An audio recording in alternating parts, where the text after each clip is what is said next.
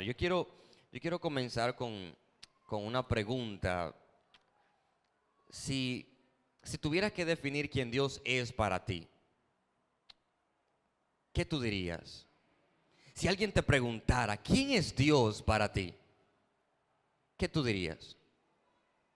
Yo creo que la, la, la definición que tenemos de Dios influye de manera directa en cómo nos relacionamos con Él. Mucha gente ve a Dios como, como un Trujillo en sus tiempos de presidencia, un dictador, de que no puede hacer nada malo porque está listo para castigarme, está listo para, para darme una pela, está listo para, para, para hundirme y, y quitarme la salvación. Y cuando venimos al altar, no venimos necesariamente a agradar a Dios porque queremos, sino porque no queremos irnos al infierno. Eso es si vemos a Dios como, como un dictador. Otros ven a Dios en el otro extremo. Ven a Dios con el espíritu de niñera. Ahí todo está bien, estate tranquilo, sigue haciendo lo que estás haciendo, yo no te voy a quitar la salvación, haz lo que tú quieras. Y eso tiene mucho que ver en cómo nos relacionamos con Dios, porque a veces venimos a Dios no a dar lo mejor de nosotros, porque entendemos que Dios no nos exige lo mejor. Y si algo es Dios, es delicado y exigente con la adoración que le damos. Alguien dígame amén. Usted no puede traerle a Dios cualquier adoración. Usted no puede darle a Dios cualquier ofrenda. La Biblia dice, no le traeré a Dios nada que no me cueste. La Biblia dice que la adoración que Dios recibe, la ofrenda que Dios recibe, es la primera, la que se da con la actitud de adoración. No podemos venir a Dios simplemente con la actitud de que Él es una niñera y, va a apoyar todo lo que hacemos y todo está bien y la salvación es, es gratis, la salvación no se pierde, yo puedo hacer lo que quiera y estoy aquí, amén. Ese es otro extremo. Otros ven a un Dios estático, a un Dios que no se mueve, un Dios que no hace nada, un Dios que no está activo en el día de hoy. Y eso tiene mucho que ver porque cuando le pedimos a Dios, ¿cómo le pedimos que se mueva si está estático? ¿Cómo le pedimos que sane si Él no está activo en el día de hoy? ¿Cómo le pedimos que in, in, intervenga en nuestras vidas si Él no está de una manera u otra relacionado con la humanidad? Pero quizás pensamos y estamos en el otro extremo. Pero yo quiero que entendamos hoy que la verdadera definición de quien Dios es para nosotros es Abba, Padre. Diga conmigo, Abba Padre. ¿Qué significa Abba Padre? ¿Qué significa Abba Padre? Quizás si yo le pregunto, ¿quién es Dios para ti? Dijeras que Dios es un Padre para ti. ¿O sería Dios un dictador que está listo para maltratarte cuando haces algo mal? ¿Estás viendo a Dios como un padre o como una niñera que está dispuesto a apoyarte todo y a no corregirte. ¿Cómo estás viendo a Dios? ¿Cuáles son tus lentes a través del cual tú estás viendo a Dios? Y quizás algunos de ustedes me dirán, claro que yo veo a Dios como un padre. Yo oro diciendo, Padre celestial. Claro que yo sé que Dios es mi padre. Pero la pregunta que quiero hacerte, si sabes que Dios es tu Padre, es cuál es la percepción que tienes de un Padre. Cuando tú piensas en un Padre, ¿en qué piensas? Porque a veces el punto de referencia que tenemos es nuestro Padre terrenal. Un padre que faltó, un padre irresponsable, un padre que no estuvo con nosotros, un padre que nos maltrató más de la cuenta, un padre que no nos entendió, un padre que estaba ahí para darnos pelas todo el tiempo, un padre que no nos apoyaba, un padre que no iba a la escuela, un pa ¿Cuál es el punto de referencia que tenemos de lo que un padre es? Porque si entendemos que Dios es mi padre, yo tengo que estar claro de lo que significa un padre. Y a veces el punto de referencia que tenemos no es la mejor. A veces el punto de referencia que tenemos es de un padre que, que abandona, un padre que no nos visita. Pero yo quiero que cambiemos la perspectiva hoy. Porque si en algún momento dudaste de tus padres terrenales, Si en algún momento te desilusionaste de tus padres terrenales, yo quiero decirte de que hay otra definición que no es la que tú tienes. Yo quiero decirte de que Dios no es un padre igual que como el padre irresponsable que quizás te tocó. Hay una mejor definición para lo que padre significa. Porque a veces inconscientemente traemos la definición de padre a nuestra vida espiritual y vemos a Dios como, como un padre que está dispuesto a, a pegarnos, a darnos una pela, a castigarnos, a ponernos de castigo no un padre que, que nos ama. ¿Cuál es tu percepción de quién Dios es? ¿Cuál es tu percepción de, de padre? Si, si, no sé, no sé cómo son sus padres, pero nosotros sabemos de que en un tiempo determinado, para los que son más eh, eh, adultos, si usted le decía a su papá, yo llego a las 8, y su papá le decía, estate aquí a las 8, si llegabas a las 11, fácilmente dormía afuera. Yo no sé si usted ha escuchado padre así. Hay otros padres que cuando le llamaba la atención, no le llamaba la atención con la boca, sino con lo que tenían en la mano. Mira muchacho, yo te dije,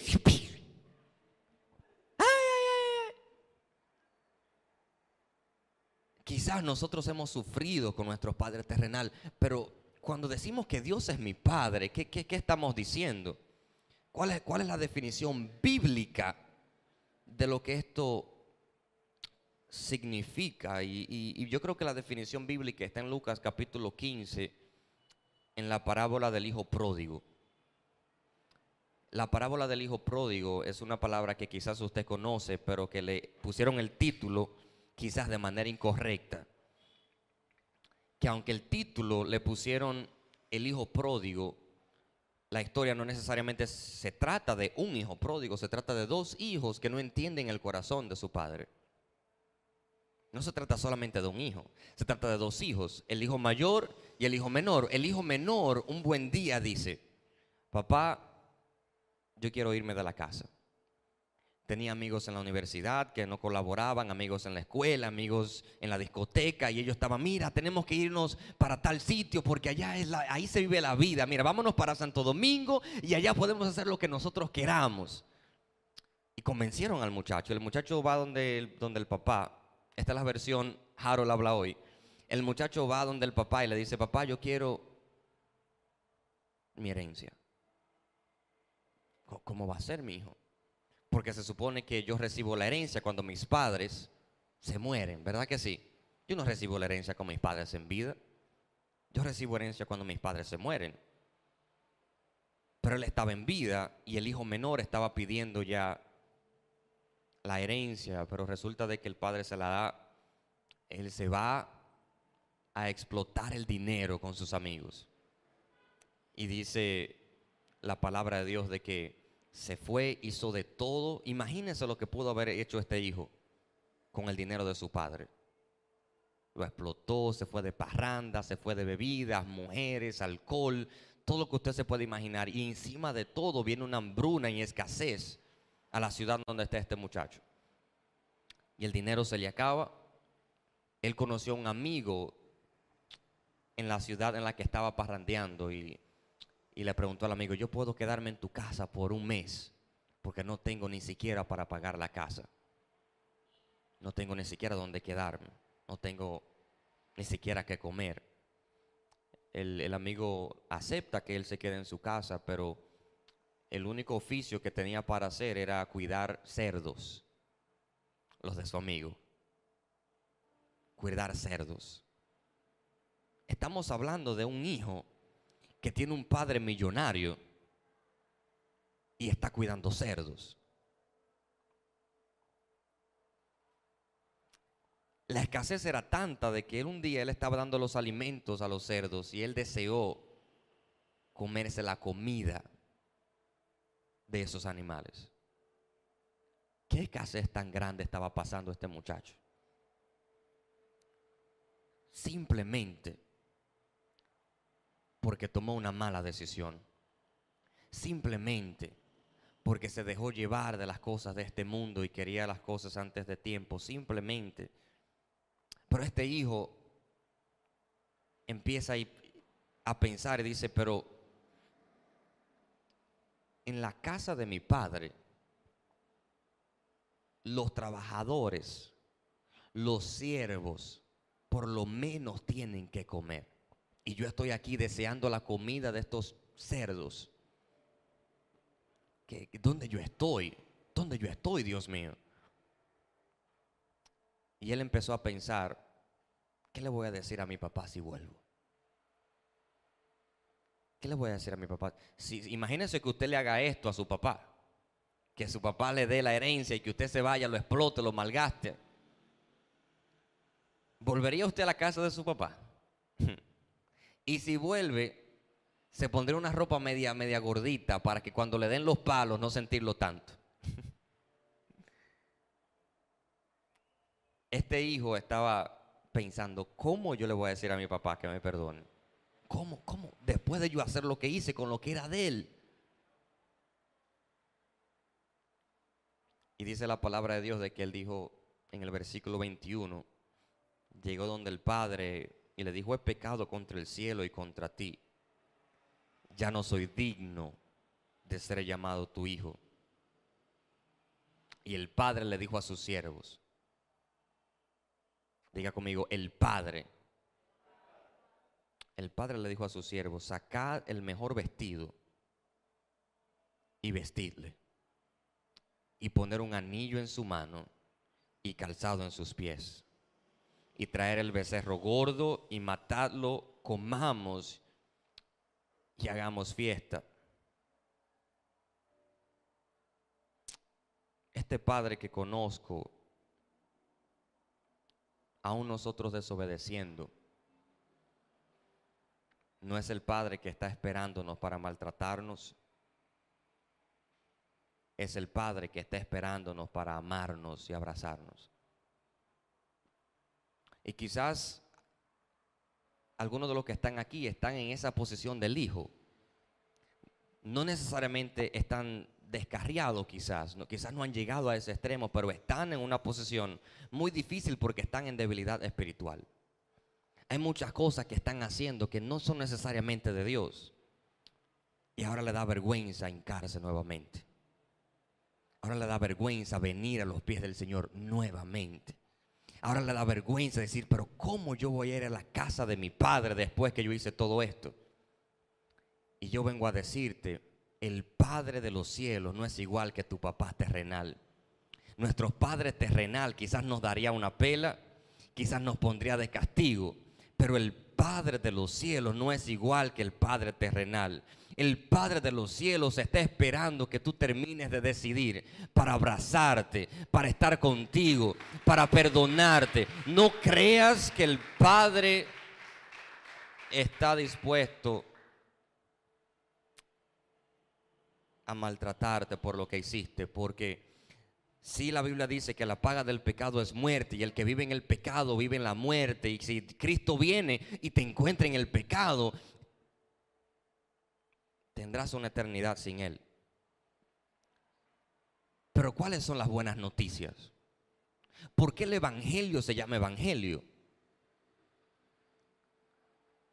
Porque Jesús vino a hacer con nosotros lo que no tiene sentido.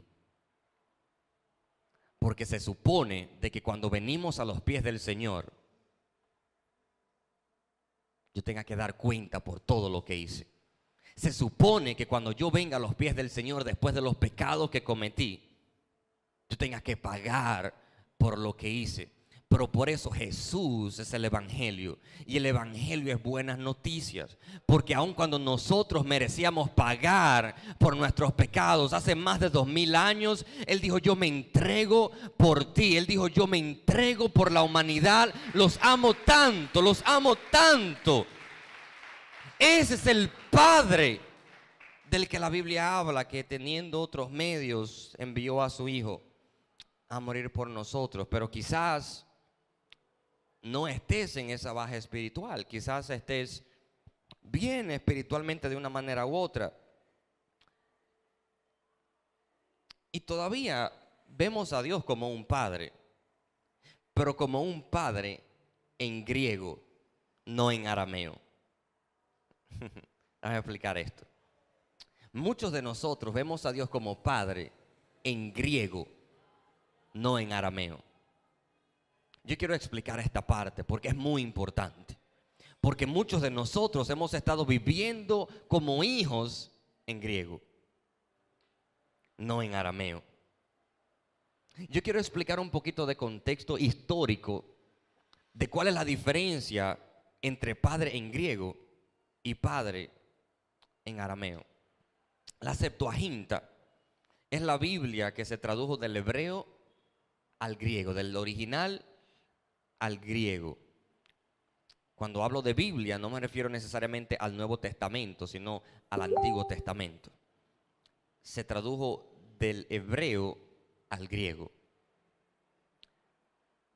¿Por qué se tradujo la Septuaginta? Bueno, hay, varias teorías. Hay una teoría que habla de que en Egipto había una gran biblioteca y que Ptolomeo el VI quería poner la traducción de la Biblia en griego en su biblioteca porque era una biblioteca de renombre, una biblioteca conocida, y la Biblia se había dado a conocer hasta cierto punto, y él quería una traducción de la Biblia, pero en griego para que sea entendible, porque era el lenguaje del, imperio del lugar.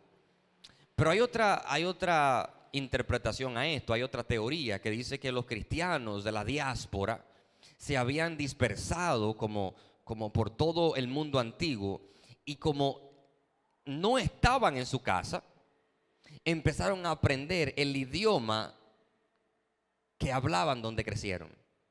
Entonces ellos empezaron a multiplicarse, a multiplicarse, a multiplicarse. Entonces es como que, imagínense un dominicano se muda a Estados Unidos. O Estados Unidos conquista República Dominicana. Y nosotros nos vamos a Estados Unidos. Y después nuestros hijos empiezan a hablar inglés y español. El hijo de mi hijo empieza a hablar mucho inglés y poco español. Después el tataranieto mío ya habla más inglés y habla un poquitico de español. Eso era lo que estaba pasando en aquellos tiempos, de acuerdo a esta otra teoría, de que ya por la diáspora judía, muchos judíos estaban creciendo con el, no, no con el arameo como su idioma principal, sino con el griego, porque era el imperio del lugar. Entonces ellos hacen la Septuaginta para alcanzar a esos judíos que hablaban más griego que arameo. ¿Me van siguiendo? Alguien dígame amén. Se hace la Septuaginta y es interesante porque la palabra padre en la Septuaginta, en griego, se dice pater. Pater significa padre, pero la percepción de pater es padre como si fuera mi amo. Es la relación que tendría un ciudadano con un presidente. Mucho respeto, usted allá, yo por acá. Mucho respeto, eh, eh, yo sé que eres mi padre y yo tengo que arrodillarme y venir donde usted y hacerle honra y hacerle todo lo que yo pueda hacerle porque usted es como mi amo, mi padre. Así es como el griego traduce padre, pater.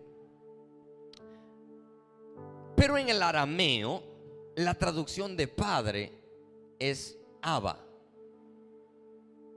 Abba significa padre, no el padre distante del griego, sino que la traducción de Abba en el arameo es la traducción de cómo llamaría un niño a su papá.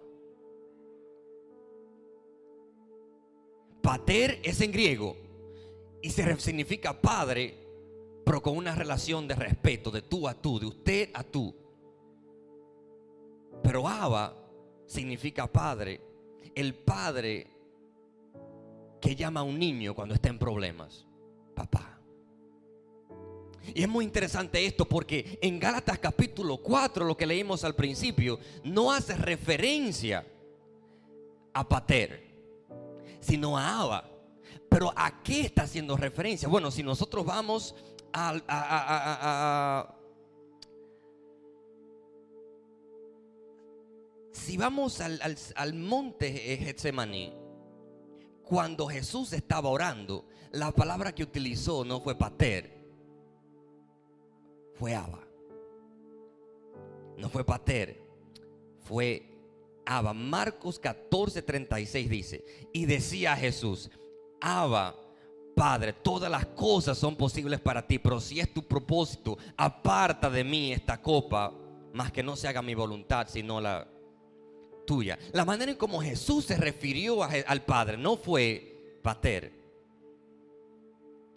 fue Abba. Cuando Pablo hace la referencia de que nosotros somos, tenemos espíritu de hijos y podamos llamar al Padre Abba, está haciendo referencia a cómo Jesús cuando se sintió bajo presión llamó a su Padre.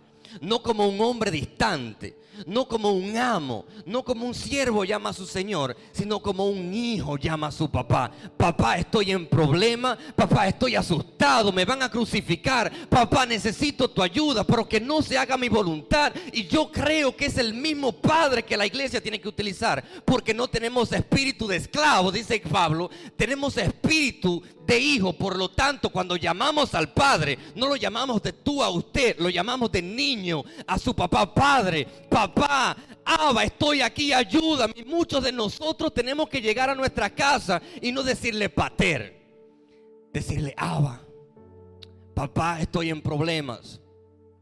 Papá, me siento solo. Papá, estoy asustado. Papá, no sé qué hacer. Y la Biblia dice en Mateo capítulo 7, versículo 11, si vosotros siendo malos sabéis dar buenas dádivas a vuestros hijos, cuánto más nuestro Padre, cuánto más nuestro Abba que está en los cielos dará buenas obras conforme a lo que le pidan. Lo que quiere decir es lo siguiente, que cuando estamos en problemas, cuando estamos en dificultad, y yo digo, Abba, si mi Padre terrenal responde, ¿qué será del Padre celestial? Vamos, hay alguien en este lugar que esté creyendo que nosotros podemos llamar Abba y él responde. Podemos llamar Abba y él escucha a su niño que está clamando por él. Muchos de nosotros hemos visto a Dios como pater. Padre, Señor, mi amo. Dios. Pero Pablo quiere que la iglesia de Gálatas empiece a ver a Dios como Abba. Y yo creo que es el mismo principio que aplica hoy en día para la iglesia. Dejemos de ver a Dios como pater. Eso es griego. Empecemos a ver a Dios como Abba. Como alguien a quien podemos pedir cuando estamos asustados. Cuando no sabemos qué hacer. Si la referencia es de un niño que llama a su padre. ¿Cómo actúa un, actúa un padre cuando su hijo está en problemas? Oh, no hay nada más imparable que un hijo llame a su papá. El papá va a responder porque su hijo está en problemas. Pero no es tan imparable el papá cuando ya el hijo tiene 40 años y llama, papá, se me pichó una goma en la calle. ¿Qué? Tiene 40 años, Tajalán. Cambia la goma. Ah, pero si un niño se cae, si un niño, algo tan simple como empezar a llorar, dice papá, oh, el papá va a correr a salvar a ese niño. Porque no está hablando el tajalán de 40, está hablando el niño de 3. Y el niño de 3 está llamándome. ¿Y tú sabes qué mueve al papá? No es que lo está llamando necesariamente, sino que el papá sabe que está indefenso sino que el papá sabe que se cayó y posiblemente no pueda levantarse. Y hay mucha gente que se cayó aquí y cree que no se va a poder levantar más. Y yo vengo a decirte, si tú clamas a Dios no como el tajalán de 40, sino como el Abba de 3, como el niño de 3 que grita, Abba, Padre, Abba, Padre, Abba, Padre, si tenemos el coraje de decir, Señor, yo soy como un niño y no sé qué hacer, mientras estemos actuando como niños de 40 años, no, no le voy a garantizar que nada va a suceder. Por el momento en el que usted diga Abba, porque Abba hace alusión a dependencia, paterno. Abba hace alusión a necesidad. Papá, te llamo porque necesito de ti. Y yo quiero motivarle a alguien en este lugar que si necesitas a Jesús, que te tires de rodilla en tu casa y le digas, Abba, estoy aquí, te necesito. Abba, estoy aquí y no sé qué hacer. Abba, no sé cómo, cómo, cómo manejar esta situación. Papá, papá, te necesito. Esa posiblemente era la misma actitud del hijo pródigo cuando llegó a la casa. Aunque era grande, llegó a la casa no diciendo pater, sino Abba hablando como un niño de cinco años, porque necesita su papá.